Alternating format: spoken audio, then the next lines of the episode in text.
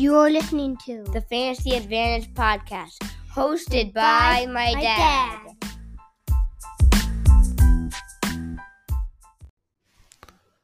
Welcome on in to the Fantasy Advantage podcast. On this episode, we will discuss important injury news, review some of the top week six games, and give some DFS value plays. Let's get right to it. All right, everybody, welcome on into a week six edition of the Fantasy Advantage podcast. I am your host, Scott Morrow, as always. We'll keep this episode kind of straight to the point this week and just give you the info that you need.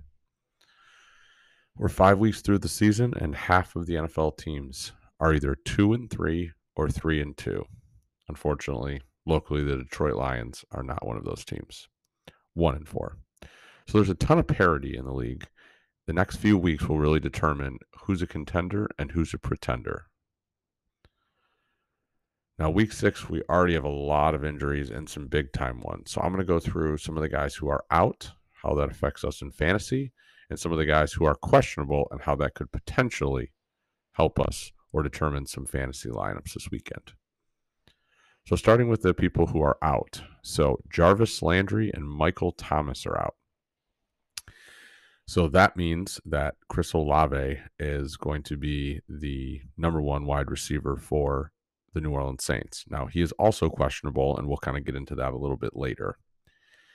Jameis Winston is also out for the Saints. So Saints got a lot of people out. Andy Dalton started last week, but obviously Taysom Hill came in and scored a lot of touchdowns. So not really sure how that's going to work out. I expect Jameis Winston to not play uh, as well, even though he's questionable.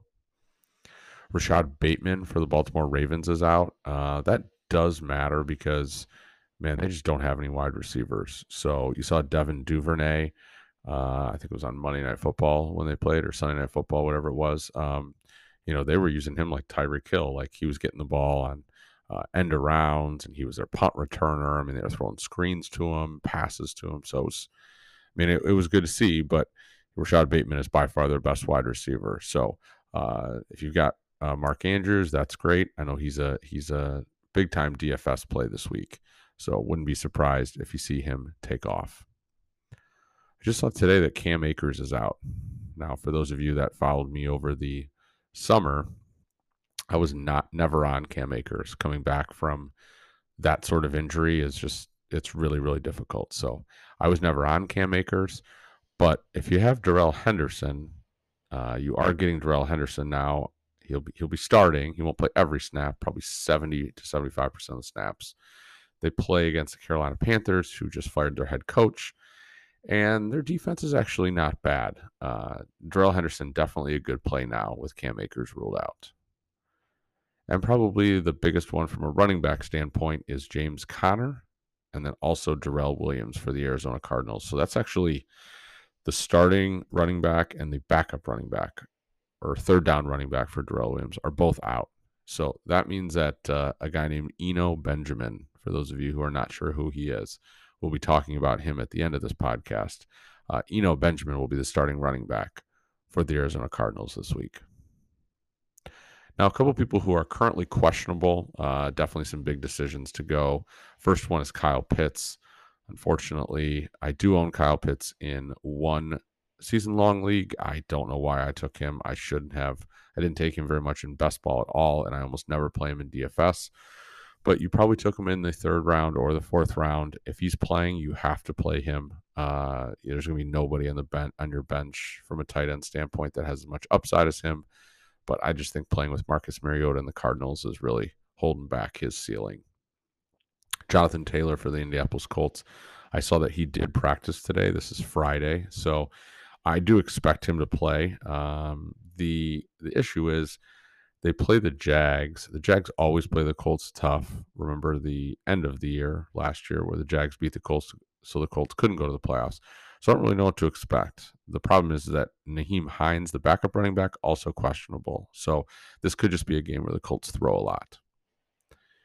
Teddy Bridgewater is questionable. I do not expect him to play. He played one snap last week and got a concussion. So with Tua already ruled out and Teddy questionable, but probably doubtful. Uh, that means that uh, there, there's going to be a a, a new quarterback that is starting for the Miami Dolphins. Uh, Thompson is his name. So they play the Vikings at home. So that'll be very interesting from a fantasy standpoint. Tee Higgins is the last one who's questionable. Uh, read something today that he is likely going to play. If you have Tee Higgins, you're going to play him. If he doesn't play, Hayden Hurst at tight end definitely got a lot of looks last week against the Ravens when Tee Higgins was out of the game. All right, so now we'll kind of go through a couple games here, just kind of give you an overall week six uh, look at the the slate here. So there's four teams currently on buys. So we finally started our buys. There's a couple of really bad buy weeks coming up here, but only four teams this week, so not too bad. Uh, there's two games that have that has an over under uh, 50 plus. We had zero of those last week. So Seattle, Arizona, and Buffalo, Kansas City. And there's actually eight games that have an over under over 45. So hopefully there's a lot more scoring this week uh, league wide. So we're actually going to focus on three games in particular this week. Uh, we'll take a look at those from an NFL standpoint, a season long, and a DFS standpoint. So first game is Green Bay and the Jets. That's a 45 and a half or 46 over under. So definitely an interesting game.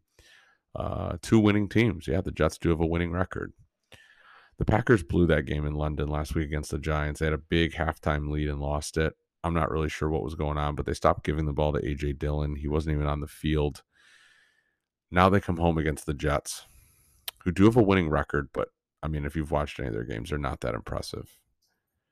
Since Zach Wilson has returned, the Jets beat a really bad Steelers team, in my opinion, who were who brought a rookie quarterback in off the bench who threw three picks, and they only beat that team by three points and they beat a Dolphins team last week that lost their backup quarterback on the first snap of the game, Teddy Bridgewater. So I expect a get right game for Rodgers and the Packers, especially his weapons, whether that's Dillon or Jones or Tonyan or anybody, Romeo Doubs. I expect someone to score two touchdowns. Now, I have no idea who it's going to be. So, from a DFS standpoint, I probably won't play a ton, maybe a one off player in this game for some value. But outside of that, it'll just be play who you have in season long. Now, the two biggest games of the week, and this is what everyone wants to talk about Arizona Seattle is the first one. Now, before the season, if you saw that Arizona Seattle game on the on the slate, you would have been like, um, Arizona Seattle, I don't really understand why this is such a big deal. Well, it has a 50.5 over under, and there's a lot of fantasy goodness in this game, both DFS and season long. So, if you've watched any of the NFL recently, Geno Smith has just been really, really good. He's taken care of the ball and distributed it to Lockett and Metcalf very nicely. Kenneth Walker gets his first NFL start this week, and I think he'll smash against a Redskin, or I'm sorry, against a Cardinals defense that has struggled big time. On the flip side, Seattle has literally the worst defense in the NFL against wide receivers and against opposing wide receivers and running backs.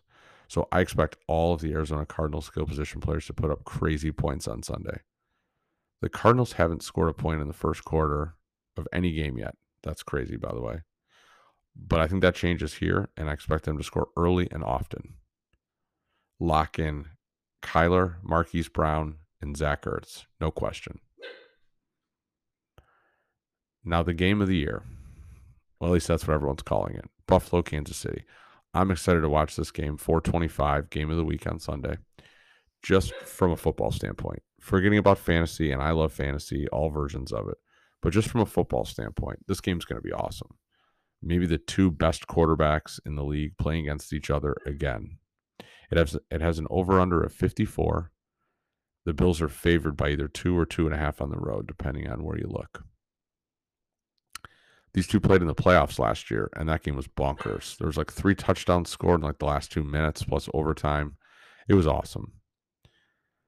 Now, if you have anybody from this game, you're just going to play them. It doesn't matter. Um, only guy I probably wouldn't play would be like Khalil Shakir, uh, the guy that uh, played last week and scored a touchdown just because Isaiah McKenzie is back and I expect him to take that spot as well as Dawson Knox is back.